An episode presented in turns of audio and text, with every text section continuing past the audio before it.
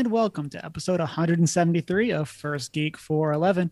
I'm your host, Cameron Franklin, and with me, as always, is my best man, Chris Nicolay. Chris, how are you doing today? Hello, hello, and not too bad. I'm frazzled. I'm all over the place. Frazzle dazzled. Frazzle dazzle. Also joining us, we have Emma. How are you doing? Not complaining one little bit. Been having a pretty good week. Nice. And then from the Great White North, Janine, how are you doing today? Too bad. This week we got Loki, we got Tiger King, which must I say, super hyped is still in the news. We got Dongle news, and then we got Cruella. Then we'll be wrapping up with our um, best adaptations from one media type to another. Before we get into that, listeners, as always, you can find us on our social media as One Geek 411. You can join our Discord server if you want to hang out with us between episodes and send us an email at 1stgeek411 at gmail.com. You can also find our show notes, show notes on our website, onegeek411.com. You can watch live Monday nights, 645 Mountain Time on twitch.tv slash onegeek411. Be part of that post-show chat. And you can find, comment, like, subscribe, all that stuff over on our YouTube. You can also rate and subscribe wherever it is that you listen to podcasts, and then find our merch over at our Redbubble store. With that said, let's jump into our favorite things from this week. Chris, why don't you start us off? So this week I haven't been up too much, although I did notice that the final season of Kim's Convenience was on Netflix, so I get to finally start getting caught up to Shanine. um, and so far, I definitely agree. This does not feel like a final season as it proceeds.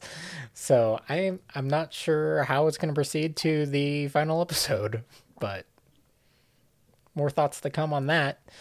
Um, Shanine just gets like the deer in the headlight. it's okay. Let me tell you, it it comes out of nowhere. it does indeed proceed to an episode. Yeah, I'm not. I, I, I'm so skeptical now that I know more than I should starting it. Um, but also the Netflix Sailor Moon uh, part one and two movie thing is up on Netflix, so I started that. Um, put that on in the background. I'll have to probably start it over, but I've watched part one officially, and it's definitely Sailor Moon. Is all Sailor Moon like canonical? Like in the same universe of like, or is it like alternate retellings and stuff like that? I have no idea. I don't Okay. know enough about Sailor Moon. Um, so I, I what I do know is like so the original '90s Sailor Moon, and then they had Sailor Moon Crystal, which was a mirror, just kind of updated, new voice acting, new certain things with Sailor Moon, um, but it it was the same plot line, kind of new art and new things, but um, it was that was just literally a retelling. Um, in terms of movies, I don't know how those work. In terms, typically OVAs are going to be kind of a more of a continuation, or they take place in a specific part that isn't further explained in the series. You kind of, or you get like the mind wipe thing at the end or something like that of like all this happened and it's canon, but no one remembers. Yeah. Right. Or it's like we reference this, but now we're going to actually tell the story. Um, it's referenced in the series, but it deserved its own kind of movie. Like, so that's what OVA, original video adaptation, um, is for. Um, so, I mean, lots of animes do them, um, especially if they are bigger. They'll take a minor plot line and make it a more major plot line. But yeah, that's that's about it. Took the motorcycle out this weekend a couple times. Um, Can you do a flip yet? yeah, not a dirt bike. Not with that attitude. Never gonna try. I don't like wasting that much money. Probably fair. You just got to get Keanu to sponsor the podcast. Yeah. So I we mean, can get wouldn't one that of be his great? bikes. Yeah. Not necessarily my style, but I'd take a free one. Janine, what have you been up to? All right. Well, speaking of anime, Um, we've almost finished the third season of Attack on Titan. Woo woo. Nice. So this is like the fastest I've ever watched an anime. I think we're really ripping through it. Good thing you were done watching anime. Uh, And then Yeah, straight into the know. next one. it's just it's so good. I don't know. This one doesn't feel like there's not as much filler, and I feel like I've watched many animes with a lot of filler. Too filler. much filler. I feel like the Too animes you watch filler. though are like the epic shonens, which have to do fillers because they're gonna fill a thousand episodes. Whereas Attack on Titan is a very linear story and it's being told in four seasons. So yeah, or five. Yeah, four. something like Four. that. Four. Something within that range. When they do the split seasons, I always get confused on how they're numbering things. Um but yeah, like whereas yeah, Attack on Titan's being provided in a we have this many seasons, this is what you're getting. We're gonna conclude everything.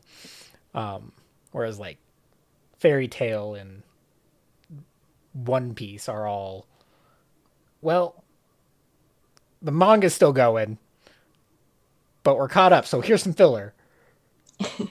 Until the manga can get ahead. And then we're gonna catch up again. And that's where where so much so they didn't in. pull a uh, t- uh, Game of Thrones where they just sort and of just just far ahead and then just stop. That's Hunter x Hunter.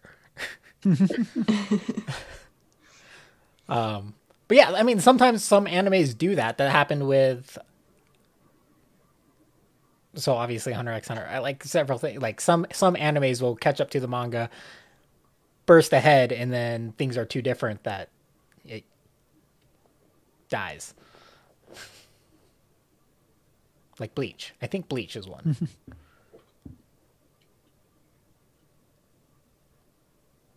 where that happened. But but yeah, Attack on Titan is just yeah, so good.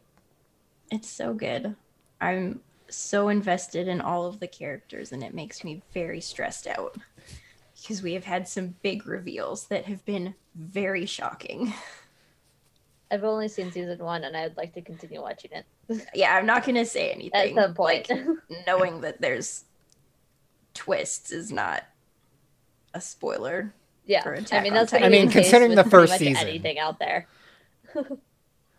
Considering the first season, it's expected that there's going to be twists. Yeah, Yeah yeah no, I, I won't say anything, but like I've just been shocked so many times, and I keep making predictions, and they have pretty much all been wrong. I'm like, okay, mm-hmm. Okay, fine. it's not gonna stop me, but How can you not make predictions? It's just like you're trying to figure things out based on what they give you, but I am. they're also really good at leading you in a direction and then being like, just kidding. psych Mhm. wires. No, it's great. And I think they pace it super well too. So it feels like you're trying to solve it with them. And then, like, they make a new discovery, and you're like, everyone's like, ah, we never saw that coming all together. And it's, yeah, I like it. Um, I also finished reading A Circle of Quiet by Madeleine L'Engle. And it's a nonfiction and it's probably the first nonfiction that has made it into like my top 10 list. So Yes. it was so good. What is it about? So Besides it's a circle of quiet. it's part of um a series of her journals.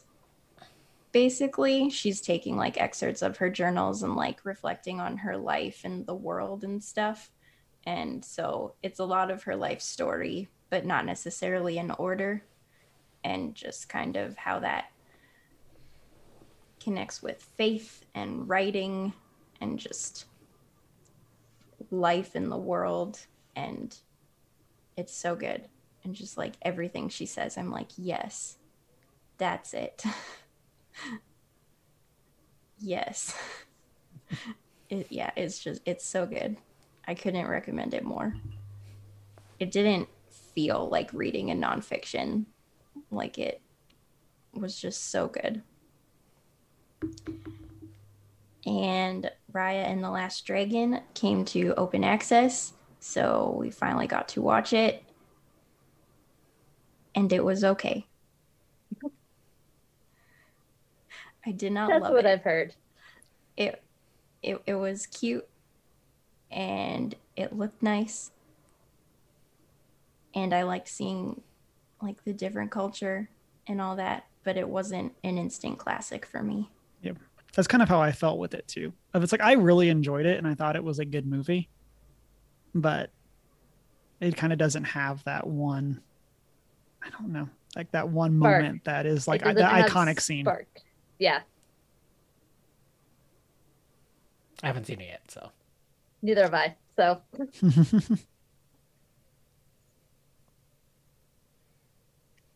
Emma, what have you been up to this past week?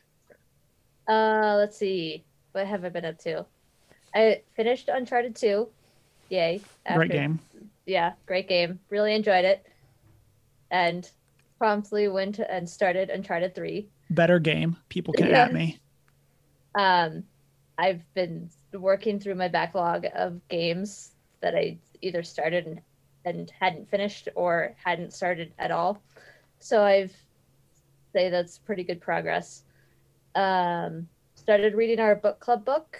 Um, not all who wander spiritually are lost. I'm maybe 20 pages in, but I've been reading it pretty slowly, so I have mine. pretty good so far. Um, same copy. Same cover. Cover buddies. Same cover cover buddy. Um, I got a job this summer or for the summer this afternoon slash Nice. today. yay It's a day camp camp counselor thing. The people emailed it me this morning and was like, "Hey, want to interview?" And I was like, "Sure." Surprise! and then I got a job, so that was nice. Um, so now I am going to be earning income, which is good. And then I started watching Sweet Tooth on Netflix, and I start. I mean, I haven't finished episode one yet, but I'm enjoying it so far, and it's a unique concept Yeah, what is it about? so it's basically like there's a there's a mysterious like disease that shows up, which is pretty normal, typical um, for like futuristic whatever. But along with this disease that wipes through the population come what they call hybrids. So humans who are born merged with different animals. And there's this little boy who's I the way they present it is the ra- relationship is his dad, but the, it hasn't been stated that he's actually his dad. But anyway, um, basically whisks him away to hide in the forest, and then he something happens. Hmm. I just got like the part in episode one that I stopped at was like this guy comes into their forest hideaway thing, and the way it's going, I have a feeling the dad's gonna like get killed or something, and this boy who's now like eight or nine has to go um, out into the world, and all that, all these hybrids are being hunted essentially. Like everyone is scared of them. So, but it's super interesting so far, and it's a fun concept of like this disease isn't the biggest concern. It's these these hybrids essentially that come with the disease and no one really knows how they're connected. So, Yeah, So they now must I- live in a world that hates and fears them. Yes.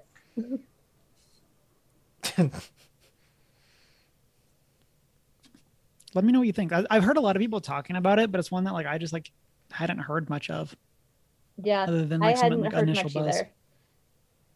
So I just was. I mean, the like the ads and trailers and stuff seemed pretty interesting, and of course, me being the person who's like, "Ooh, animals." That's an interesting concept with human animal combinations. Let's see where this goes. So, yeah. So for me, um, I was able to get back into streaming some more God of War this past Sunday. Um, turns out, when you don't play a game for two weeks, you forget a lot about how it plays. And so the first like, like I kind of stopped like right in the middle of a puzzle too, which goes back to like a conversation that we'd had on a previous week, where like I just needed to find something, and it wasn't like necessarily hard to find. but it had been long enough that like I didn't remember like specifically which areas I'd come from, like where I needed to get to, things like that. Um, but it was great. Um, it was good getting back in. Uh, made some good progress. Found out who some characters are. Plot twist: if they're a major character, they're probably a Norse god. Like, what? Surprise! like it's one of those that like I the, the twist was one of the characters is Freya, and it's like the least surprising thing that this character is Freya. Um, Yeah. yeah, and so, um, and so I've been back on that. Looking forward to playing some more. The game's amazing. Um, the more I play, I think the more I'm enjoying it. The I could really kind of go without the equipment system. It's one of those that I kind of just feel like if you would just just give me the gear and just be like, "Yep, here's a better weapon," or "Here's the upgrade for your weapon. It's better now," rather than making me like sit through menus and stuff. But maybe that's just because I'm streaming, and that's just not necessarily what I want to do on stream.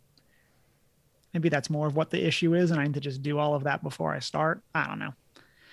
Um, and then, um, after recommendations of a certain co-host, I started Subnautica. Um, I proceeded to very quickly drown. Um, but you know, um, I've been having a lot of fun. Um, I think my biggest complaint, especially for now, like where I'm at now in the story, it like, it feels like I don't necessarily have a great reason to continue like I know what I'm supposed to do, like because I I've um I fixed the or fixed air quotes the aurora, so it's no longer like leaking radiation. But then like in terms of like my next objective, it's just kind of like, okay, I guess I'll There's go do more this. stuff to do. Right. But it's just like I just don't know from the character's perspective. I don't know why they would want to risk all these things to go get that, to go to go do all this other stuff. Yeah. Now granted, I also, you know, haven't read through all of the PDAs that I've picked up. So that probably Yeah. contributes to me not knowing why I'm doing things, but I have some stuff I need to go find, but like it's one of those that um that is just kind of just out there enough that I'm like, I'm not sure I would like, especially this. Or I also will say this as me who doesn't like swimming. and so, like, you know, is very afraid of drowning and getting destroyed by giant monsters in the sea. Yeah, And so, that's fair. yeah. So for me, like, we're staying in the shallows, cooking these fish in this fabricator. We're good to go. Seems like a great life for me. You're just gonna live right there. Yeah. Um, but I am really enjoying it. Looking, Which hey is a valid option. right Like, like, there's a little like island i could just go live on like kill the weird crab things and Game over. Yeah. go. Game's done. I'm just, yeah that check. like surprise it's actually a farming sim yeah. Which like legitimately with the ga- way the game is set up is a valid way to play the game. yeah you, you yeah. can just do that for hours on end and Yeah. like that's fine some i do know i do have friends who play it that way and just treat it as a farming sim and like that's it Yeah. but then there's me who's like i'm gonna be terrified but yes i want to go into the thousand meters down and try to avoid the big scary things so Yeah, and Yeah. it is what it is i've gotten a little bit of the tease or some more of the teases for what's on, going on on the planet and so i'll probably talk about those a little bit more in chat the next time emma streams um because i think you are ahead of like ahead of me um I haven't fixed the Aurora yet, but Um, that's just like really because it's an open world Yeah. survival. It's you can really do things on your own schedule. Mhm. So yeah. Yeah. that was mine it was like you got to fix the aurora within the next 24 hours and i was like that seems excessive yeah, it's yeah. I mean, I haven't done it yet, which has been a little bit irritating on my part because of the Mhm. radiation. Like, Yeah. I have to keep alternating between rebreather and radiation. Yeah. Whatever, but yeah um but then other than that went to the theater for the first time since chadwick passed away um and we saw cruella and gotta say, I really enjoyed it. Maybe a part of that is that I've just been so hyped to go back to the theater. Yeah. Maybe that's because there weren't kids screaming and kicking things. What? Maybe like I don't Did know. you even go but- to the theater then? Um, but yeah, so um, so I, we'll talk a little bit more about Cruella later on. But I did really enjoy it. I like the take. I definitely have some questions. Like it's one of those. Like we had a little bit of the chat about it um, with Greg um, in the Discord. Um, I think Saturday night. But yeah, like there's definitely some questions that get raised about it. But um, but I really enjoyed it. And so, have y'all had a chance to see it yet? Mm-mm. Nope. I'm not forking out an additional 30 bucks Yeah. on top of my subscription to watch a movie that That's why you go to the theater. I'm not going to go to the theater because I have no one to go with, and it's so much less fun to go to a movie by yourself. Are you? I love going to the movies by myself. too. I'm still not 100% sure if theaters are open here yet. So, Touche. See, I'm the type of person who likes to go to theaters with friends. Like that's just Why you can't? You shouldn't be talking. So I don't know why Bet people. you don't know my there. life. My best friend and I have a tendency to uh, whisper I said quietly to ourselves be. commentary Quietly. during movies. And then we will typically before or after go to Hot Topic because that's our thing. it's like our it's like our friend date. We go to Hot Topic and see a movie and have dinner and then criticize the movie to every single extent. So it's like movie theaters are a friend thing for me. I like to go just sit in the back row with my large popcorn and large cherry coke. no one else eating it, just me, and then go get it refilled. Yeah, it's an experience. I feel like I've talked about this before, but my my whole thing with theaters is you get what you pay for. So like, are we are we at the Draft House for a premiere? Silence, no talking. Are we at the Dollar Theater? Everything's Mystery Science Theater three thousand. Doesn't matter. You paid a Yeah. dollar. Deal with it. We don't have a dollar theater, so we just got Yeah. we just got the Cinemark, the the tenplex. Yeah. No, I think I don't know, and then we got the Myrna, which is depending. It's probably an event. It's probably the Big Lebowski, and I'm probably a little drunk or a little tipsy. What a boys movie that is. Such a boys movie. But they have a special event there, and it's fun going. Also, like yeah, it's the you know you get a large popcorn and two adult beverages for like eight bucks. I mean, it sounds like a blast. Yeah. Wonderful, wonderful. Not gonna theater. lie. Never did that while I was there. It's a good time. I wonder if they're going to do it this year. Probably. Think, all of our normal summer things are happening. I think. I don't know. Gotta believe. But yeah, just show up in a robe. That's all you got to do for that. nice little block party. Let's go ahead and jump into our discussion topics for this week. Chris, why don't you start us off? So first things is granted, like I, I, think this is probably a leak or an accidental posting, but up on Amazon we did get a quick preview of the two next coming out later this fall. Um, next D and D settings. Um, Wild Beyond the Witchlight, which is going to be based in the Feywild, which will be super interesting. We haven't seen a ton take place there. Obviously, we get fey creatures and everything in the primary setting, but um, I can't wait to not be able to deal damage to any of them. Except for me. Um, and then obviously we're getting the next magic iteration in the D and D setting, which is the Curriculum of Chaos, which is the Strixhaven setting, which I'm looking really forward to just because of all the new like possible casting things they're gonna do with it. Um, all the give me some archaeology magic. right. I, I want my scroll machine gun. Right? Question is, what class are you going to give that to? no. Every class. Chris. All of classes. All of Everyone. Every It's just class a, gets a scroll Like machine. the weirdest Every combination class. ever. It's actually it's because it's just a scroll. it's like you don't actually have to use magic. it's just it. a weapon. You can carry. it's actually just a weapon you can carry. It's breaking the entire game. Give a scroll machine gun to all your characters and never be able to do anything against them. I will say the thing that makes me kind of sad about Curriculum of Chaos is that with us going back to Innistrad this fall, this means that there most likely will not be an official Innistrad tie-in. It'll probably be like an unearthed arcana thing that Yeah. further builds off what they currently have in unearthed arcana from Yeah. Like, granted, but- we do have like Curse of Strahd, and they've been pushing that, and that's like similar vibes with like vampires and stuff like Right. that. But I was kind of hoping for like, especially with um, Brandon Sanderson's book, um, I guess like two years ago, whenever that was. I was hoping that they would flush out more of Innistrad.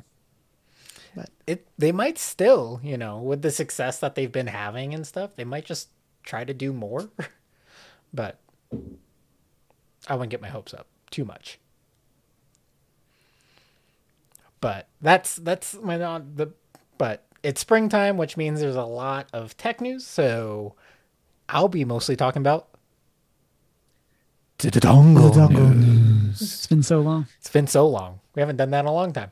Um, first things first, obviously, kind of the pertinent stuff for for us as consumers is Apple did have their Worldwide Developers Conference, I think WWDC. I can't remember what it stands for, um, but it is pre- predominantly their news outlet for kind of what's happening on their on their devices, um, and kind of directing their like showing their developers, possible developers, um, what the new capabilities are.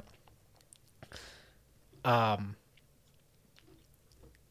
and so we're we're getting uh, updates to obviously the iPad devices and their services um, with shared like cursor and device like touchpad sharing. I I'm confused, um, but they are doing a lot.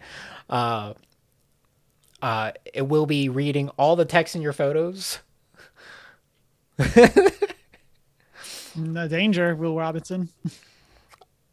Um, but yeah, iOS 15 uh, is yeah adding some updates, improvements to FaceTime. Do we have any Apple users like out of any of us? I mean, me, but because my school requires a Mac. But that's just that's your Mac. That's like you're not a iPhone or oh, I am also an iPhone. Yes. okay. So I mean, predominantly when for WWDC, you are going to be seeing mostly their mobile platform updates, um, Yeah. because the Mac updates all have their own they, they have they have their own event. Um, So iOS 15 is updating FaceTime notifications and more, which is something that a lot of Apple users have been requesting. Are notification updates, um, more control over your notifications is the biggest thing. Um, I don't feel like any platform has notifications done right yet. Hate notifications. Um, just turn them all off. If only. Um, they are building mu- video and music sharing in the FaceTime. Uh, so that's going to be interesting.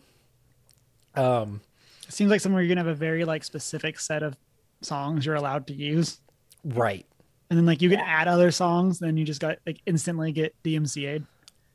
Well, since it's face like you're not like streaming it, it's just like so you're on a FaceTime call, you can share what you're listening and watching with the person you're on FaceTime with. Is my understanding. So I mean, I I think obviously like it's just based on rights to the streaming service, and I'm assuming it has to be you're going to be exclusively using Apple Music for it.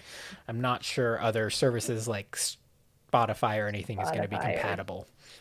Yeah. Um, but yes, they are using AI to read all of your text and your pictures. A little weird. Very Um, weird. Uh, but they are pushing more security features and possibly adding, um, like legitimate identifier options, so you can possibly use, um, your iPhone as an ID because it'll have actually been verified for use. Um, granted, I don't know. I don't know how this is going to look like in like airports and Yeah. like other travel services. Um, obviously, international in travel is going to be a whole other thing. um, but I mean, like in terms of like if the real ID stuff, I think that that it would suffice for like domestic travel instead of having uh, once you have your real ID and things like that. Um, for those of us in the U.S. Uh, um, that understands what I'm saying. Sorry, Shanine. Um, you're gonna now be able to drop widgets on the home screen, which is apparently something you haven't been able to do on iPads. Wow. Really? But it's available on iPhones. I, I don't know. Okay, this is This I- is like this I'm is not a- as not a Apple user reading things. It's like I didn't realize is this, wasn't is a thing because this is a thing on everything I own. um, but websites I've been reading, like uh, Apple rumors and everything, have been making a big deal about this because this is something they've been asking for. Um, do y'all uh, use widgets on your home screen on your phone? like weather and other things, and my Mm-hmm. search bar and stuff. I have quick access points there. I've never liked using them. I, It's like I they're- have a couple, but I like the only two I have are my music and my like screen time, whatever analysis. On my Um, tablet i have like quick launch stuff for like my tablet like for the actual drawing app and stuff and like note taking for the pencil um Yeah. but that's just on the yeah. tablet but I'm more of the the folder type of person, where I just put similar items into folders and go from there. Yeah it just depends. Like there's some very useful widgets but i mean like it depends on how active of a user you are too. Um but like yeah like i keep note note apps always ready and stuff and some some news pieces and stuff. I don't know. It just depends. Um but other things uh i forget. Oh uh apple's icloud plus is going to be bundled with a vpn private email and homekit camera storage so that's big for for apple users in terms of smart home utilization as well as obviously apple becoming kind of pushing that more privacy centric um, piece with the exception obviously reading text on your Yeah. pictures um, Here's privacy as long as we get to read all of your information. Yep. Yeah. uh, new watch os stuff uh, there were rumors about a possible like independent home os service um, but it doesn't look like that's gonna happen um, although siri is coming to third party accessories and will be usable offline i don't know siri sucks um I never use Siri, so I have no opinion. Yep. Uh, Safari is getting a, a a redesign um, with tab groups and stuff. So following in Chrome's kind of footsteps, again being able to sort tabs into categories, bring out a little more efficiency. Kind of cool stuff. Um, nothing that, but doesn't look like still no updates to possible use of USB C instead of Lightning cable. Sorry, guys. Yep. Um, Come on, Mac. I don't want to buy your whatever, whatever. That's how they get you. That's how they get you. um, I but may switch over at my next phone upgrade or whatever. kind of the big tech news that's been uh, in a lot of talks is there's a lot of um, advancements that will be ba- made in the next few years, and I know we've specu like there's obviously been speculations, but first off, what is everyone's favorite way to travel? I mean, it depends on where I'm going. My own I- imagination. Your own imagination. because I I enjoy road trips, but I also like just going somewhere via plane and like enjoying that place. So it kind of depends on the intention of my trip. Okay. I like both via ground and air. I'm definitely more of a ground person. I love road trips. Um, I fly out of necessity, um, speed, and obviously to make things work within time constraints because time off from work is limited. and I like things to be efficient. Sometimes driving is just like it's efficient because I'm enjoying other things. So it's a good use of time when you have it available. Yeah. Not the most. I'll say for me, I feel like I'm in the camp of like, I love flying, but I hate airports. And I love road trips, but I hate driving. So it's like, if I'm not the one driving, we'll go anywhere. But if I'm the one driving, it's like, well, I mean, here we are. Also trains. I like trains. Trains are fun. You know, Trains are a fun experience. trains are wonderful. Emma, what's your stance? Um, you already gave yours. I mean, What's my stance on what? I was going to ask about trains, and you and, and you just talked about trains. Yeah. Yep. So here we are. especially like- fast Now- trains now everywhere other than the U.S. Taco Taco. Like I, I, don't think know if I've explained that before or not. yeah, we think- talked about that. The U.S. has a great lack of trains, like for Yeah. for transportation. Man, the one time I tried to get out of Helena to get home for Thanksgiving, I was gonna like drive to somewhere that had a, a passenger train connection, but then there was like an avalanche along the the track line, so the train was just like, "We're not gonna get you there." So then I like drove to Spokane or something. It was this whole experience of just trying to get home for Thanksgiving that was just not good. But yeah, That And- involved everything except planes. you know, something I was super hyped back like about in the past was possible hyperloop. What are you doing, Elon? Hurry up, Elon. Take us to Mars. Take us to Mars, or I mean, like Elon has posed so many like fantastical travel methods.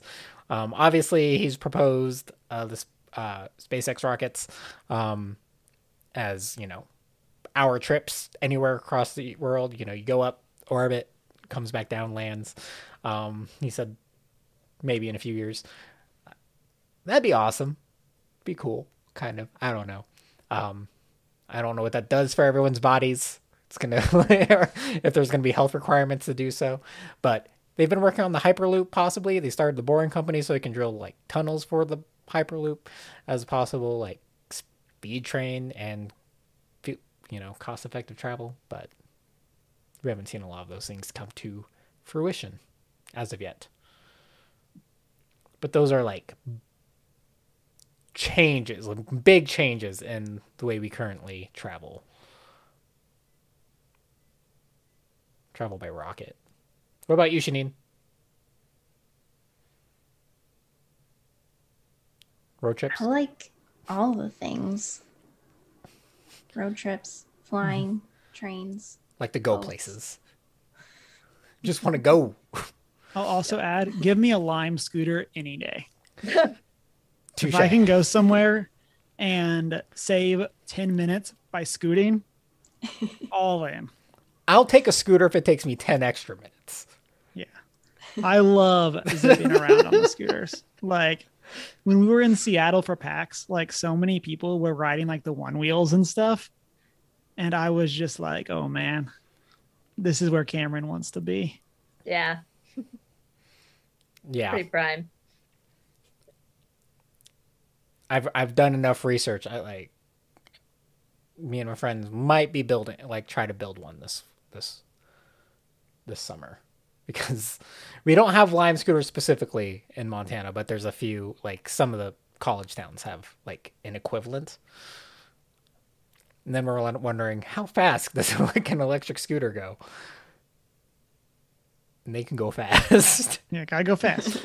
if you overvolt an electric motor, turns out things can go a little crazy. Um, but but the biggest news is that possibly uh, there might be uh, there there's uh, a couple new uh, companies that are starting in the airplane business, talking about re- the return to hypersonic flight, um, specifically Oh, upwards of that. 12 times the speed of sound. Um, which We're- coming for you, light. New York to LA is about half an hour. um, hour tops. Uh, and then, you know, an hour across the world almost, uh, which is going to be crazy. Um, specifically, United Airlines has agreed to purchase like $3 billion of orders has placed for 15 supersonic jets from Boom Supersonics. That sounds like a fake company. It's a real company. their their plane design is called Overture. Um, there is also a new startup called Venus Aerospace, which is where uh, begins testing on their hypersonic passenger fl- uh, planes um, next year. And, but yeah, so obviously the last hypersonic flight we had was back in or commercial hypersonic flight um, was the Concorde back in 2000 that was retired in 2003. Anybody know when the Concorde started flying?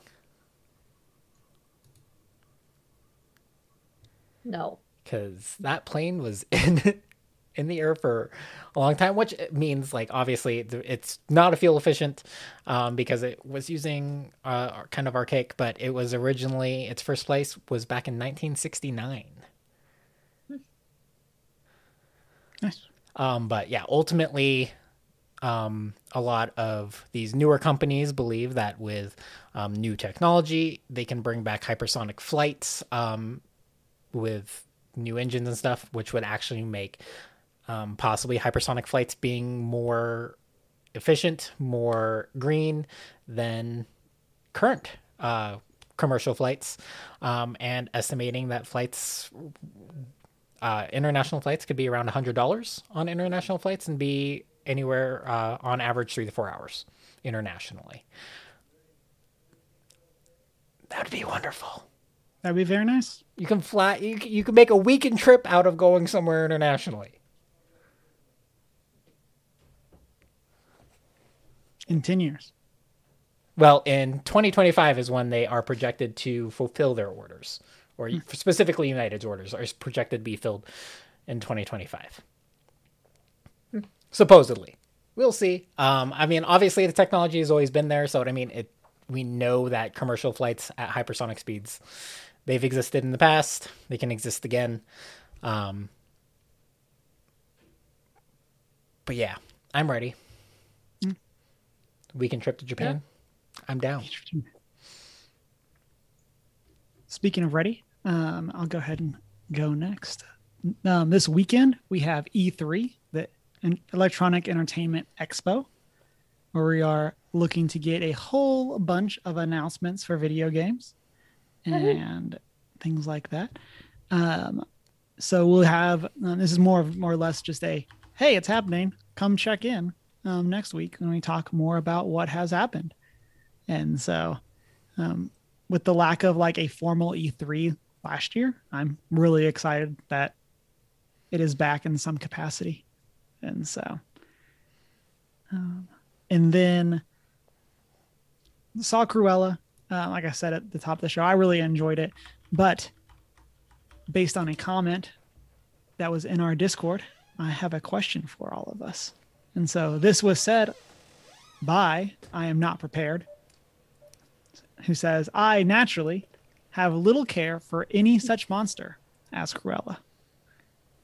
And so, with that, um, the question I have for everyone is what is the villain thing that is too far for you?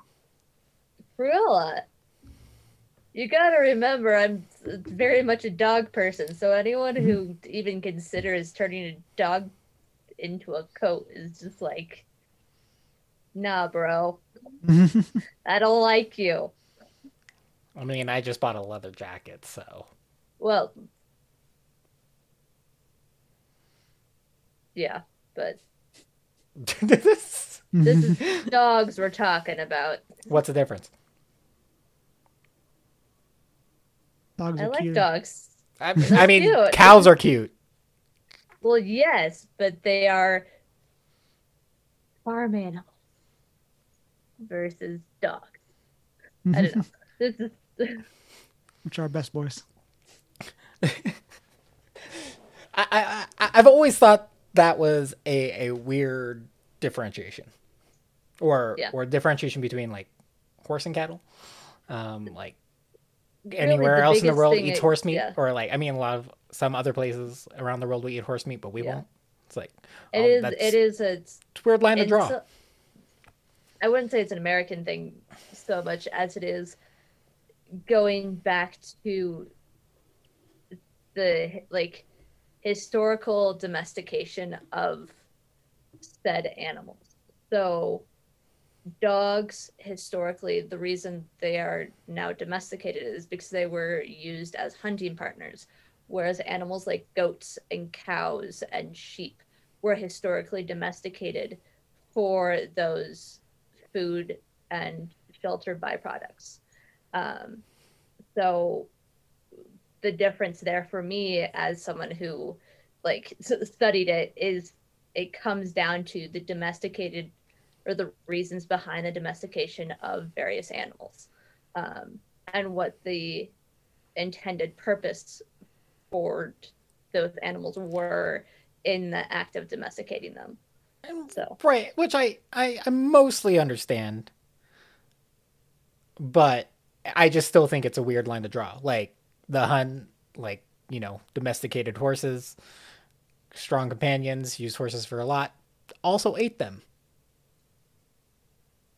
Hmm Shanine, do you have a villain thing that's too far? Um.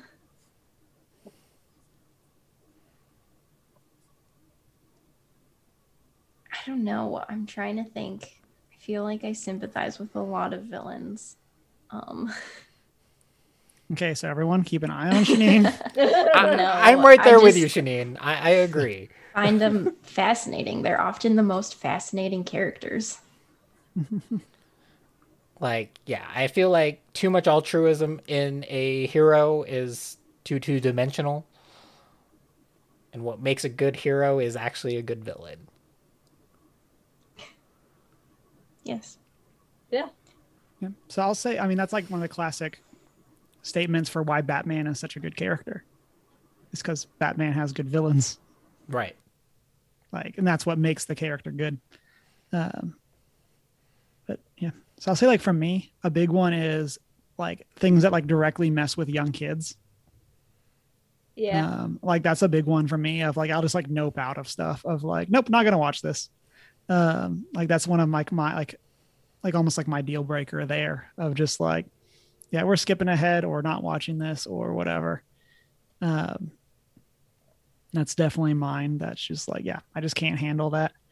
Um, and then this kind of ties into to where we just were for the for this follow up. But like, what are those changes? like that make a like that that could be made to characters without completely overriding them and still having them be those good villains. And so for a little bit of context into that, one of the things that I really liked about Cruella is that A, they don't make her the good guy. Um, but B, like they make her more of a vandal um and less of a dog murderer. And so um, but the character still feels like the same Cruella. And so, so like, what are like, and maybe this is um, more, it would be more of like a top three style question. But like, if you could take a villain that you didn't like, what is something that you would want to change to make them more of a character that you would enjoy? Maybe that's a better way of wording the question I have in the notes.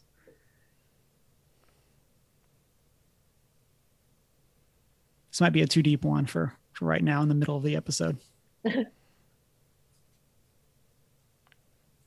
Might be.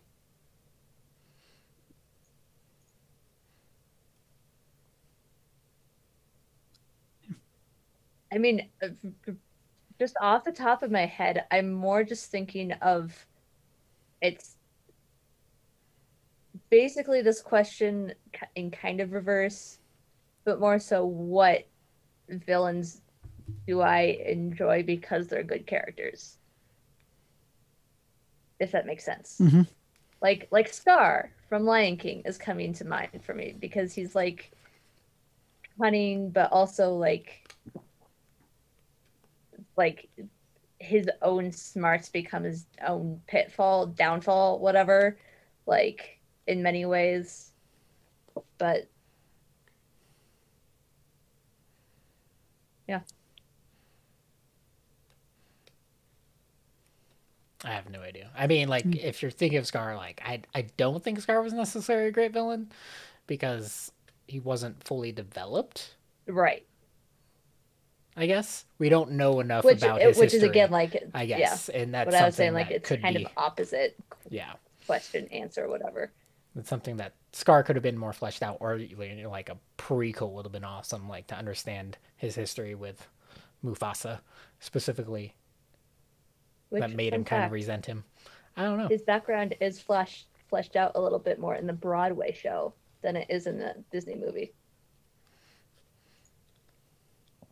Big shout out to the Broadway musical because it's amazing. Yeah. Let's go ahead and table that question. We can come back to it another time. Um, Emma, what, what do you got for us this week? Yeah. Uh, what do I have for us? Oh, yeah. So this is a friendly reminder for anyone who does not have it on their radar that um, the Loki show starts this week. Starts on Wednesday. Um, don't forget set your alarms. We get Yep. the first episode Wednesday. Um, Yeah, Which means if you're watching this on YouTube, Yeah. it's out. it's out. Go watch Loki. Go watch Loki. If you're Stop watching, watching us and the go watch Loki. Yeah, stop and go now. But leave this Um, running and yeah, then come give back us to the it and give us another view. yeah. um, and uh, Cameron and I both saw somewhere. I saw somewhere and forgot where I saw it. That according to Kevin Feige, apparently Loki as a TV show will have a bigger impact on the MCU than other like canon TV shows so far. And by that I mean WandaVision and Right. um, The two other ones. uh, Right. Falcon and Winter Falcon Soldier. and Winter Soldier. Yeah. Um, I was gonna say Tifios, which is a completely different thing. um, so it's gonna have a bigger impact on the MCU than those other two so far. Um, which, from what we know of it already, which isn't a whole lot, makes some amount of sense because we've got Loki in as a prisoner and dealing with timelines and stuff like that. I can see going, yeah, okay, that makes sense. Um, but with all of that being said, and that sort of piece of information from the head of Marvel himself, does anyone have any hopes, wishes, or desires and or fears for Loki to come? I'll say for me, one of my fears, especially after seeing that statement, is if they're going to try to just bring this Loki into the normal MCU. Where like since this is Battle for New York Loki that got away and like and that that fear like with the statement kind of ties in a lot with what I've been worried about with this show for a while is that we're not getting Endgame Loki. We're getting the first Avengers Loki. Yeah. And I think a lot of people have, have come to love Loki's growth. And so, Yeah. how do you not write the character with that growth in mind? When, and for the general fan that might be being like, oh, well, this is, I'm, I like Loki. He was in this movie. And I'm just super con- confused to what that's going to look like. Um, Yeah. And so that's definitely been my biggest one. Which Um, sort of going off of that, it just reminded me. I did see a, a video or a post or something about that specifically, and how the Loki that we're getting in the show didn't have that character growth with Thor as his brother, um, or even Odin as like like realizing that Odin did consider him as a son Mhm. like Thor, like he didn't have that growth, brotherly growth with Thor of even though like we're on opposite sides for this scenario, we're still Mhm. gonna go off and do get help, which we've been doing our entire lives as brothers. Like there's still that he hasn't had that growth for that state of Loki. And you just brought in that extended point that I hadn't Mhm. thought about of like how that could impact the casual viewer and or just the state of putting that version of Loki into what into the current timeline basically Mhm.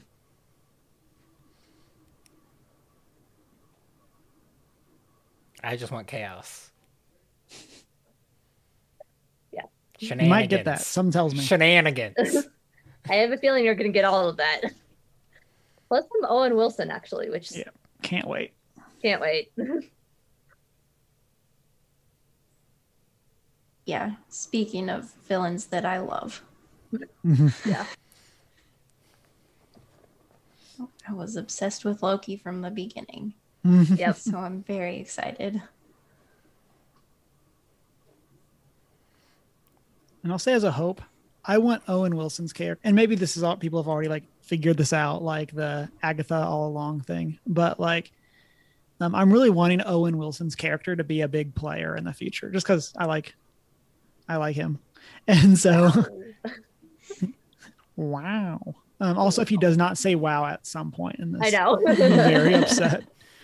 Um, but yeah, I, I hope that he's around. I hope that they figure out a way to Yeah. to have that character not just be sequestered into these this like time cop Yeah. thing. And so I I would have never been like, oh yeah, like I'd like to see Owen Wilson in an MCU movie. But then when they were like, oh yeah, we have Owen Wilson for Loki, I was like, I never knew that was something that I needed, but I need it. so stick around, Owen Wilson, please. Don't pull a Martin Freeman and show up in the background like three times and then just never come up again.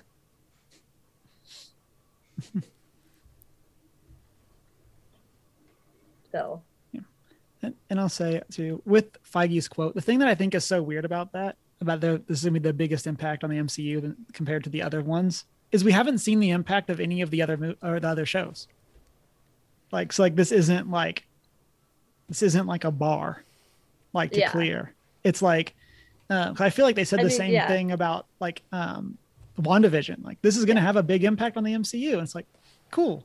well and we no movies have come out, yeah. so we have had in WandaVision and Winter Soldier Falcon events that when you look at them, you go, yeah, I can see how that's going to impact Mhm. the MCU. Like we've got Wanda sort of accepting the fate of Vision, but then we also have this white Vision floating around somewhere, and that's going to have an impact. And then with Falcon and Winter Soldier, we've got Sam as the new Captain America, which with with the route that the MCU has gone in the past, they could easily take a more political route with that. I don't think they would.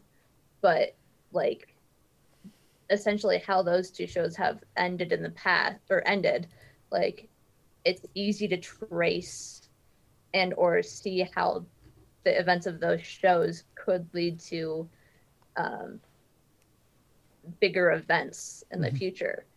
So it is a little bit curious in that regard of it feels a little open ended because it's like, well, you could say the same thing about the last two shows depending on how you proceed. And I'm sure it's one of those things where like COVID and production schedules like threw a wrench into Yeah. timings. Cause like imagine in this where we would have gotten Scarlet Witch or WandaVision, and then we would have gotten Doctor Strange Multiverse of Madness relatively quickly after it. Yeah. And then we would have gotten Loki. Like I don't know if that was the original plan or whatever, but like it just feels like it's one of those that's again it, it does just doesn't mean anything because like we don't know the impact of any of the other shows. especially for a, a franchise that depends so heavily on having a specific timeline. Right. Like that's one of the biggest differences between the success of the, of Marvel and the failure of DC. Get wrecked, DC.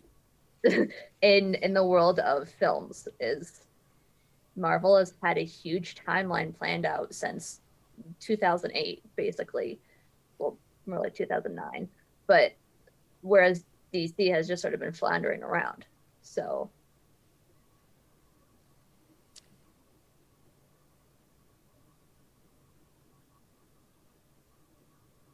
Shanine, what do you got for us? Well, speaking of DC, um, in the one thing they've done right, Yeah. um, For now, got. Um, yeah, obviously up to this point, so far. so far. we got a Shazam 2 teaser, and it was just like 20 seconds of seeing the new costume and Zachary Levi being quippy. But I'm pumped. I really. Shazam is the only DC movie I have ever liked. What? No Wonder Woman? Well, okay, Wonder Woman is pretty Wonder cool, Woman, but yes. primarily for like the the the context behind the character of uh, someone in power being a female.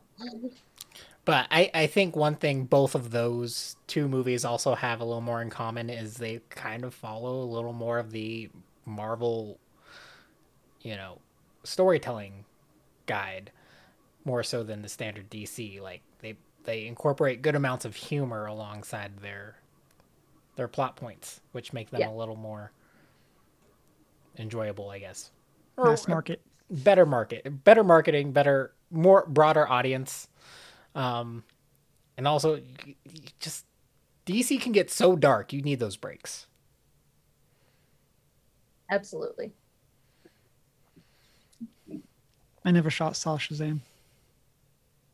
Okay, well, It's- you should because it's actually a hilarious and it's Zachary Levi. Yeah. It's one that like I've always like I've only ever heard good things about it, and like we have HBO Max, so like I could just watch You it. You should probably watch it. It's a good But- one. I just never Yeah. gotten around to There, it. there is one part that I'm like, okay, this is obnoxious, but like, is one small piece that it's. If I wasn't as critical, I'd probably just gloss over it.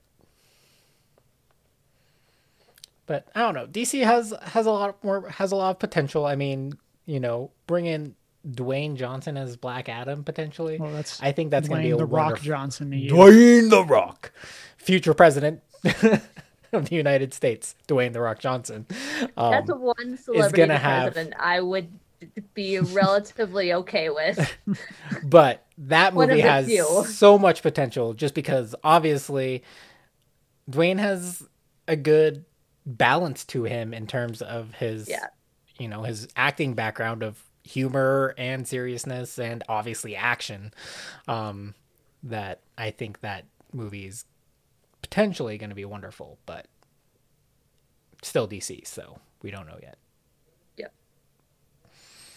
till they throw in a weird character like Cheetah or I don't know.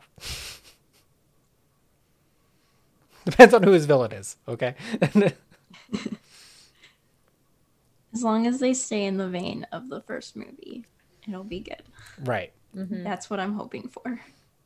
I just want the best for Zachary Levi. don't we all? That's why you should be in the MCU instead.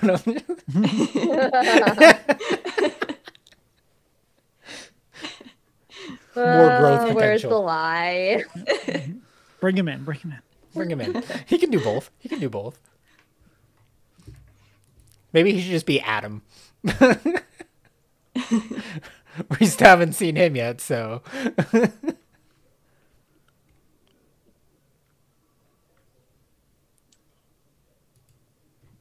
And then to lead us into our top three,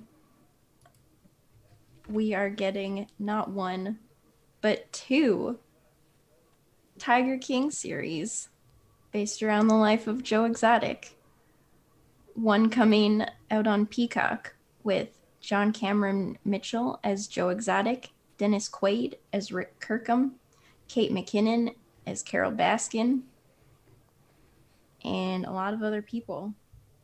And then CBS is making one with Nicolas Cage. I like how that like is Two completely different ends of the spectrum. well, it, it's like everyone wanted Nick Cage to play Joe Exotic. Like that was like as soon as that thing ends, there's like possible movie deals. Everyone's like Nick Cage, and now it's happening. That's see, I don't understand that. I don't I don't see it. Really? Really. There were some really And- good like mar- mock-ups that people did. Mhm. Like the- like I was never really super impressed by the Joe Exotic, whatever the show was. Like Tiger King. I watched it, but I just wasn't. It didn't leave a big impression with me, so I've just always been pretty neutral on it. So I can't wait for this news or for this to happen. I know we were talking about that on Twitter, um, but I am so excited for this. Like, do I think they're going to be like peak TV? No, but like I really anticipate this just being a hot mess, and that's what I'm here for with Tiger King. I mean, Tiger King itself was just a hot mess, and it Mhm. reclaim like it's it's not going to be good, but it's going to get money. That's which is all they care about. so it's going to be on that vein. It's like everyone has to, that watched, you know, Tiger King is gonna has to watch these, both of them. I'm I'm just so excited. Like especially 'cause, like these are taking more of a fictional approach. So like it's gonna be more like it's gonna be even more out there than the document documentary. Uh, Is that possible? And- like, uh, and so I, that's what I'm wanting. that's like that's like- that's like so far out there easily because take it even further. Yeah. but it does depend on how believable it's quote unquote believable like i mean it they can make it more extreme it just depends on how cheesy they want to make it the they can documentary easily- is barely believable. right And that's why I can't wait. like, like what's it gonna be? Like and I, I've said before, like if I was a writer, like Tiger King would scare me because I don't think I could write fiction better than that. and like now we're getting fiction about it. oh are you kidding these writers i guarantee you are gonna take this material and run with it Right. they just And, yeah, are and probably gonna eat this it up and like, run with it the context for that is I'm also like, you know, not a good writer. So like there you go. So that's like me being like, I don't think I could jump off that cliff and parachute. Yep. these couldn't. people are going Scared. to but I yes. promise you. And so that's They're why I'm going to take it and run. right. And that's so that's exactly what I'm saying. That's exactly what I'm excited about. Is like we're getting this barely believable story that is now getting fiction. And so Yeah. And it could be anything. And it will be anything and everything. And I also really hope that these come out within like a week of each other. That's really what I want. Just a, a Which- lockdown part two. I'm not sure who I trust more with this story. Because it's CBS. I want and Colbert NBC. to be in the CBS one. See, I now want I, Colbert would in watch it for that alone, for that Yeah. scene alone. Colbert should have a cameo in everything. yeah. I think we can agree on that.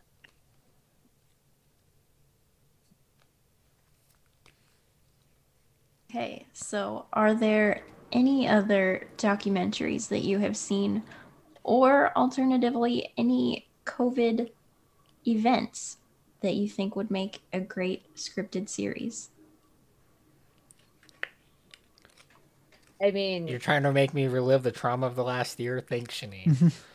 um, Well, I'm classifying Tiger King as a COVID event as well. I mean, so it was, take but that I as you mean- will. I mean, but now I have to try to remember other things from COVID. So, so I got one ready to go from when I saw this in the show notes earlier, and that is a la Space Force. I want a Dr. Fauci making the vaccine, clearly tongue in cheek, but like um, that's what I want is Dr. Fauci CDC drama, ah, like like a la Yeah. Space Force. I mean, it's still continuing. We've got emails now or something. I don't know. yeah. Something like that showed up in the news this week or something. I, I avoid those things at all costs. But yeah. So yeah, so that's my big one. I think that'd be really funny. I think it's a good way of doing a like one-off workplace drama. Yeah. for me, I mean, the only documentary that's sort of sticking out in my mind right now is um my octopus teacher, but I don't necessarily know if I would want to fictionalize it because so much of the impact from it comes from it being a true story documentary style thing. Like the big impact is from seeing the real footage that he captured and stuff. Like I would just leave it as it is. Um, but that's really the only nonfiction thing in recent times that has stood out to me. Um, it would have to be really well done as a fictional story to be done to be good. So I don't know. I think like a dramatization of UN leaders dealing with Trump. that would just make me depressed. I mean, a little bit. Just as American, make me depressed. As a world citizen, make me really happy. Yeah. One world, one people. Uh, uh, uh. That's a terrible route to go down, Cameron. I'm just saying, Flag Smashers made some good points. It's kind of like the uh, there's an anime- anime that kind of does something similar around like the Axis powers. Um, oh, what's it called? Um, Hetalia. I think, but they kind of something similar. It's like they have characters representing the primary axis uh, powers and how they interact with each other.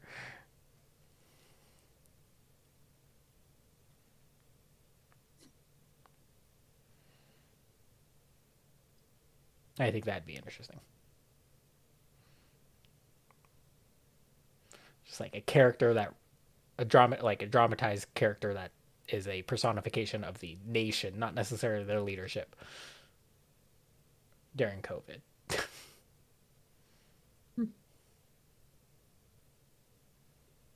Did you share one already, Shanine? No. Okay, that sounds like I didn't think you had. And I was like, I was trying to think of all the crazy things that happened because there were so many. And you remember those killer wasps that were a thing for like two days and then kind of just no one ever spoke of them ever again. I'm gonna find one when I'm in a Japan. Because they didn't sci-fi. take off. They, yeah. Um, They hit the northwest and then bye.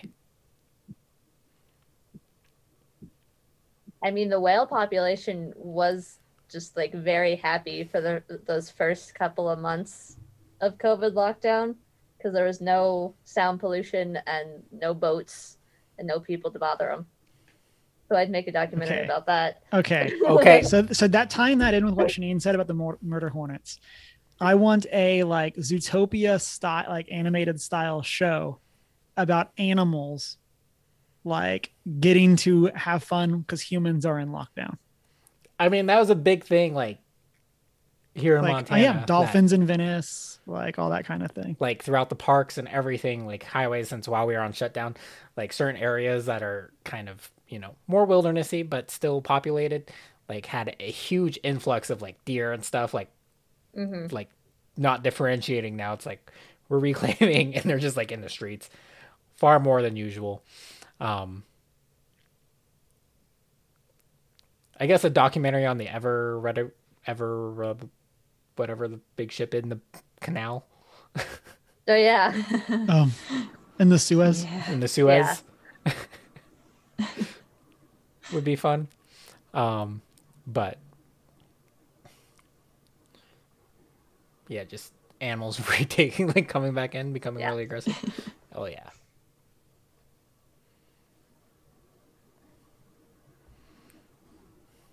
As we get ready for our top three list of the week, we have some announcements. We got our streams going on. Um, and so we can do our, the same thing that we've done every week for the past couple weeks. If We want to go in order about what we're up to, that kind of thing. Okay, I'm streaming Pokemon Snap on Tuesday. What Diablo- areas are you oh. in now? So many. I don't know. I can't remember what they're all called. Like desert and forest and ocean and under the ocean. All the places. And we got Tyranitar last time in the desert, and it was hype. Yes. And hopefully Shanine's stream will be featuring a new look. Hopefully. Hopefully. Much excite. Much Yay. excited. Hers is a lot more further along than yours, Cameron. Let's see how it is. Emma's might be a little farther along than yours, but we're getting there, okay? Mine's not even started, so. but I'll be streaming Diablo 3 on Wednesday. Switch to Wizard, and I'm sticking with it now. Woohoo! And I will be streaming on Thursday. Um, more Danger Ocean because I like my Danger Ocean. I did some prep this week, so I actually know what I'm going to be doing on Thursday um, instead of just sort of floundering around. So I have a plan for Thursday this time around. And I found more copper, so I don't have to go, I need copper. And y'all have to sit there and watch me Yeah. go hunting for copper. Um, It's what Which That was Mew's me for about an hour and a half Yeah. looking for diamond. and then I, I gave Cameron some uh, Twitter advice. It's very helpful. Um, and it was just like, if you're in the mushroom forest, you're safe. You're you're gonna be fine. Um, but yeah, so I actually know what I'm gonna be doing on Thursday. In this Danger Ocean survival planet. So yeah, And then for me, um, I decided to take a staycation on Friday. And so I'm planning to do a lot of streaming. So I might stream Thursday night. Um, we'll see. I'm kind of doubtful on that one. Um, but then I'm planning to stream um, a good chunk of the day Friday and then probably some on Saturday and or Sunday, depending on what my work schedule allows. Because I will have to be working this weekend. And so um, Oh, so, So you get Friday, but you have to work a, sometime on the weekend. well, I'm just taking Friday, kind of coincidentally. Oh, But- okay. Um, but then um, I might be taking a half day next, like either next week or the week after to make up for working the weekend. And so we'll see what happens then as well. But um, probably playing some Magic and then some more God of War. This is the plan right now for some points in that. We'll try to get a more of a schedule out before we actually get to Friday. But um, but yeah, so that's our stream schedule for this upcoming week. Then for our recurring events, no D and D this weekend. Um, instead, we will be doing our continuing our D and D campaign on June nineteenth. Um, that's that weekend. next Saturday or this not yeah, two Saturdays from now. Um, and so hopefully everybody can come back for that. And then we have our next book club, as Emma mentioned earlier. Not all who spiritually wander are lost on June twenty fourth. And so yeah, it's a quick one. I'm glad that this book is like I felt so ahead getting the book earlier this time. I And feel like, like- yeah, because I feel like the period, like actual number of weeks in between since our last one, is shorter because the month ends on a Wednesday. Yeah. Mm.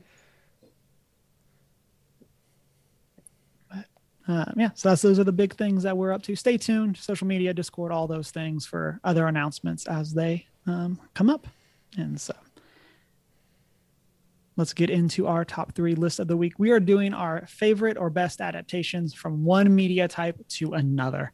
Um, and as always, of course, the first rule of top threes are that there are no rules. And Chris, Chris, this is your week. So it's my week. I just decided that because you've been going first through all the things. So, Oh, okay. so Um, what is your number one? My number one is Avatar: The Last Airbender. To comics.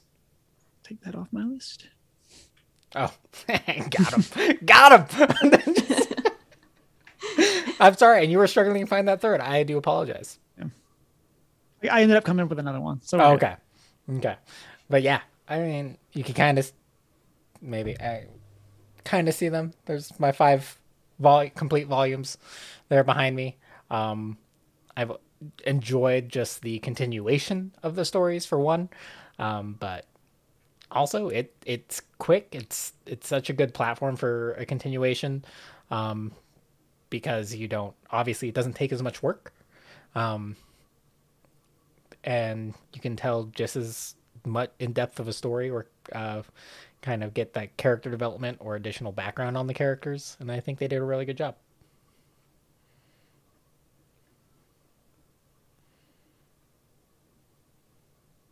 So my number one, to decide where we're going to go, um, is the Hunger Games. Um, and so specifically the Hunger Games, the, the first movie, um, I think is mad a, about the third book. yeah. Um, yeah. Um, so yeah, specifically that first one. Um, and I've, I've said before, I really think this is one of the best adaptations um, in the sense that it takes a lot of the core ideas and the things that it changes, it makes a lot of sense for adapting to a movie from a book. Yeah. Um, so whereas the first book um, is a lot more about like Katniss in her own head, what is what's she thinking, what's going on. The movie becomes the game show, and it's more about Mhm. the the spectacle of it. So we can we can see it more from like the Capitol's perspective. And um, while obviously a big change, I think that that's the type of change that makes a lot of sense when you're going from one type of medium to another. Um, And it was a the kind of change that they did well in a Mhm. positive like way. Definitely agree. Um, and yeah, and there's like one of the things with the book is there's a lot of Katniss just knowing things because you know she lived in this world. Um, but I think like the fourth time when we meet like the tracker jackers or whatever, and it's like, oh, those are tracker jackers. Those do blah blah blah. Like we really just couldn't get Katniss to deliver that expedition exposition. Um, but like having that type of thing through the um, through the dial or through the game show style, Announcer. yeah, I think was a really cool way of like tying that in and making that all work. Yeah. So.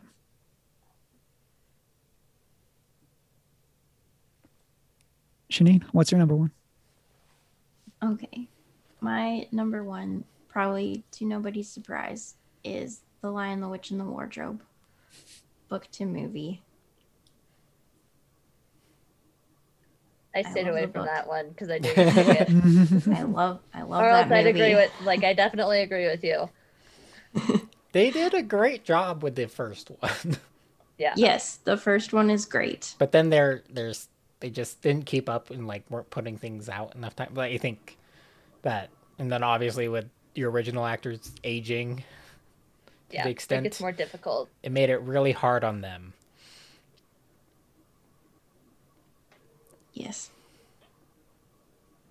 But no, this one is great. And I had almost the whole movie memorized. Probably still do, but it's great. Absolutely. My top or my number one would be, in my humble opinion, the best adaptation ever of Pride and Prejudice. And that would be the internet video blog known as the Lizzie Bennet Diaries.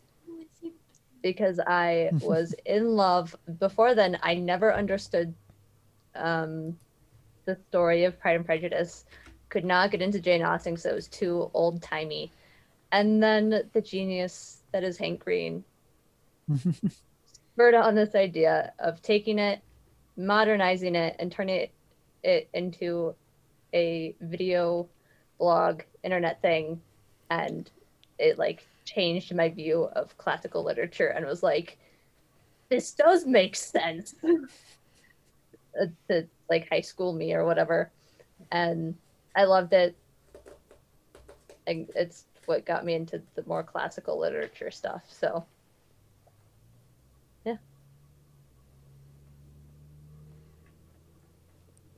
One of the things I like, and I've said this before, is that like I really enjoy when someone mentions something that I've never heard of, but other people are like, "Oh yeah, Okay. that is a great choice." I'm like, the internet, or I'm- the- it's a great I'm gonna place. put Lizzie Bennet Diaries. I'm gonna put a link to this um, in the host rec page of Discord because I highly re- recommend people watch it because so good. Because it's it really like is one of those things that like I'd seen Pride and Prejudice movies before, but could never grasp the storyline. And then I watched this and was like, I actually get this now, and I can go back and like it was put in the context of, you know, again, teenage me is modern day, whatever. So mm-hmm. then there were contexts. So, but yeah, this will be going in just for people to. I recommend people watching it because it's also fun and just lighthearted and um, pretty easy to find. So.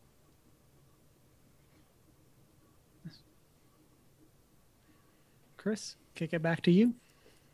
Um, my next is uh, Magic the Gathering, the trading card game, to D and D module. Specifically, uh, the Guilds of Ravnica portion. Did such a good job. I love using those things or incorporating them into certain campaign elements or storytelling elements. Also, Ravnica is just awesome. The guilds are so unique. That's one that I'd considered putting on mine, and then I was like, I feel like a poser because I haven't actually bought or played with any of that. Oh, I just I just like that it exists. I mean, you have access to it on D and D Beyond, so you could at least look at it. But yeah, I, I love the idea of, and you know, possibly spoiler, kind of maybe you guys may interact with a city that very much is just Ravnica, but I don't know. But I, I, I like I like the the world building in that and how it came over to D and D specifically, and how you have like all these different factions that ultimately work together and against each other to run a city or a government of some sort, of some sort. Dot dot dot. maybe. But um, yeah, I love that. I, I, I the Theros one was a little was was cool too, but definitely the Ravnica one was definitely one that I was very happy that they made an official module for.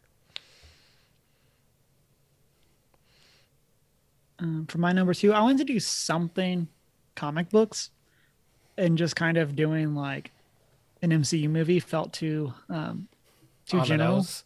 yeah. And so I decided to do the 90s X-Men. Um, which it was my touch point into um, into superheroes, into X-Men specifically.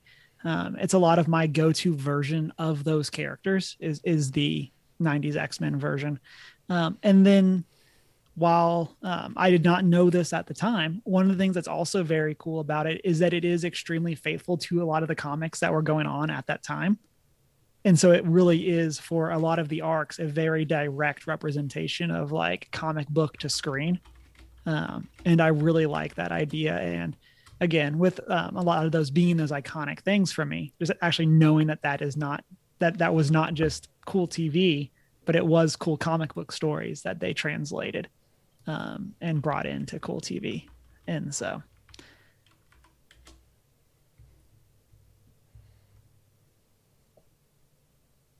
Shanine, what do you got? Okay, my next one is Anastasia from an animated movie to a Broadway musical. From real life to an animated movie. to then a Broadway musical. yes. um, but yeah, I grew up watching Anastasia. It's been my favorite animated movie forever. And seeing it on Broadway kind of felt like they made the musical for all of those childhood fans. Like it was a grown up version of Anastasia. And like they made it more historical and less fantastical mm-hmm.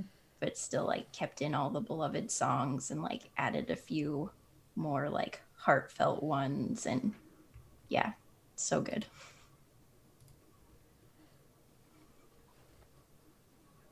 Since we're on the topic of childhood movies and Broadway musicals, I mentioned this one earlier, but my number two is the Lion King Broadway show because that will forever be one of my all time favorite Broadway shows. And it's beautiful and like the puppetry is fantastic and like brings in that like the the the natural art of a lot of um, from different regions of Africa, like Tanzania and just around there, as well as those languages, while still encompassing the sort of lighthearted feel of the movie.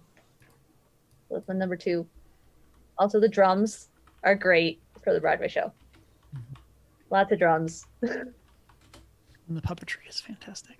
yes. Chris, bringing us home. My last one is from novel to animated movie, kind of.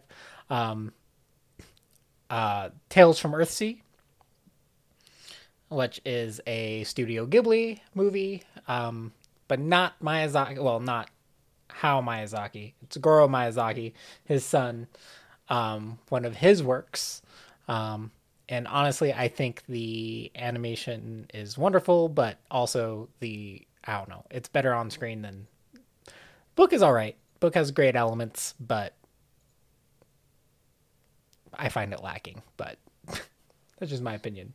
Uh, um, but yeah, that's a great adaptation, and I definitely recommend it if you like Ghibli.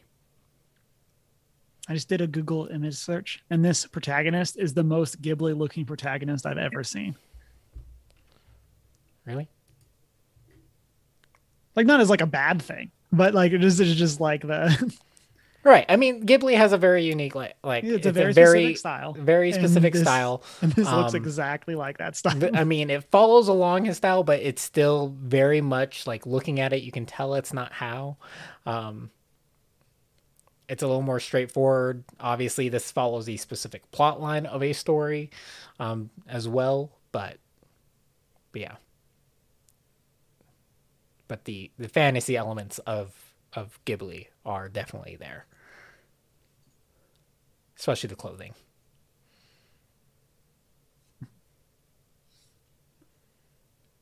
For my number three, um, I mean we're gonna we're gonna hit on Pokemon. You know, one of the biggest entertainment franchises out there.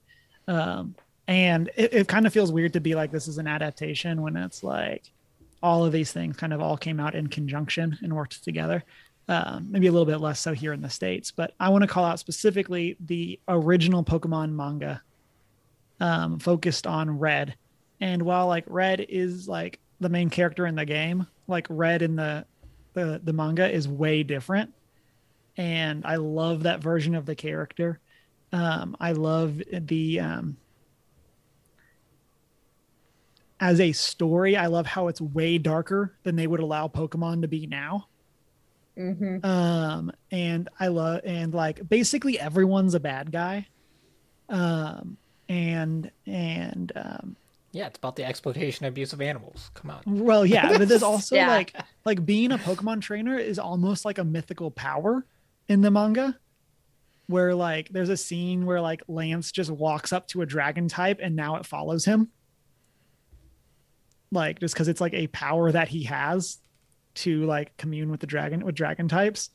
Um, and so it's less of the like I spent the time to level up this Pokemon and more of just like this mythical characteristic kind of thing. Um, and so like just the take on it is so different than the rest of um, the vibe of Pokemon. And then also like uh, like I said, I love this take on Red where he and he like smuggles Pokeballs into the Safari Zone and then captures like hundreds of Pokemon and basically wipes out the Safari Zone just because he can. Why and it's like I mean, it's uh, not like like. Can you imagine if the games put a limited number of Pokemon in there, like they weren't technically random? right. That'd crack me up. They should do that for a game. yeah, it's such an interesting take. And again, I highly recommend. Um, I think I'd read some of it when Pokemon was first coming out, and then in college, I'm sure not quite legally, found a bunch of it online that I read through. Uh, but yeah, highly recommend. Uh, go check it out. Uh, yeah. Shanine, what's your number three? Okay, my last one is maybe a bit of a stretch, but no rules. So No I'm rules. going with it. Um, Loving Vincent is an animated movie about the life of Vincent van Gogh. That's a reasonable. I'd say it counts. I mean, it's biography memoir Especially- to an animated film. Yeah. So The animation style is based on Van Gogh's paintings. Oh. So Even better. it's art and real life to animation, and it's beautiful. Highly recommend. Hmm. I had not heard of this. interesting. Pretty sure I it's mean, on I Netflix. feel like we're coexisting. He looks a lot like that character from Doctor Who. oh, and I forgot, Imagine but um, that. Oh, Nice. coincidence. Nice. what do you know? What do you know? It all ties together. okay. Emma, what is your number three? My number three is. I, I feel like Shanine and I are on similar brainwaves tonight, pri- in in the way of like from one adaptation to another, but in in this context, mine is adapting a literal series of paintings into a TV series, and that is Tales from the Loop, which is an Amazon Prime series that they did based on a series of paintings by Swedish artists who did a bunch of like drawings or paintings um, on just these random sort of futuristic pieces of machinery in like modern day times. So like a random robot in, out in the middle of a field or whatever. And Amazon Prime just took these random paintings and this coffee table book that he had done and turned it into a TV show. And it was just like, it's each episode is its own little story about this little town in the middle of nowhere. And it's like, they're all connected in these little ways. But it's just this fun little science fiction anthology, if you will. And it's fun because they had, they would base some of the scenes or shots off of the paintings or the drawings. I think they're drawings. Um, but they also had sort of an amount of creative freedom to do what they wanted and sort of warp the story around these drawings. So, yeah, that's my number three. Listeners, as always, let us know what your favorite adaptations are. Um, you can do that comment section, social media, all of those places. And then, Emma, what is our top three for next week and why? Our top three for next week is your top three people or characters you think would make terrible boat captains and why. So, for example, Mothman would be a terrible boat captain because he would just crash his boats into lighthouses while trying to get the, the, the light at the top of the lighthouse. That's an example. Um, and it is the top three because I was watching a TikTok that made me wonder about it. So I'm curious to get everyone's ideas. I've already been brainstorming what mine are. I'm trying to, I'm trying to come up with with um with good ones that fit the criteria laid out by Mothman. I mean, if you have an extraneous explanation for why that isn't immediately obvious, that's fine. It's just that's just an example. Sounds awesome. And uh, we'll get posts out and all that stuff. So, listeners, you can let us know um, who you think would be a terrible boat captain and why. But until next time, you can find us as One Geek 411 on our social media Facebook, Twitter, and Instagram. You can join our Discord server if you want to chat between shows or shoot us an email at 1stgeek411 at gmail.com. You can also check out our Redbubble store for merch. And then you can watch live on Twitch and find our videos on YouTube. You can rate and subscribe wherever it is that you listen to podcasts, and then check out our show notes on our website, onegeek411.com. And then you can find us through our personal social media, minus Humar with Hill. Minus I am not prepared with an I. I'm the Hoot and Howl on Twitter and Hoot and Howl Tales, T A L E S, on Instagram. And I'm not so foreign. And it's been a great week. Wash your hands. Read a book.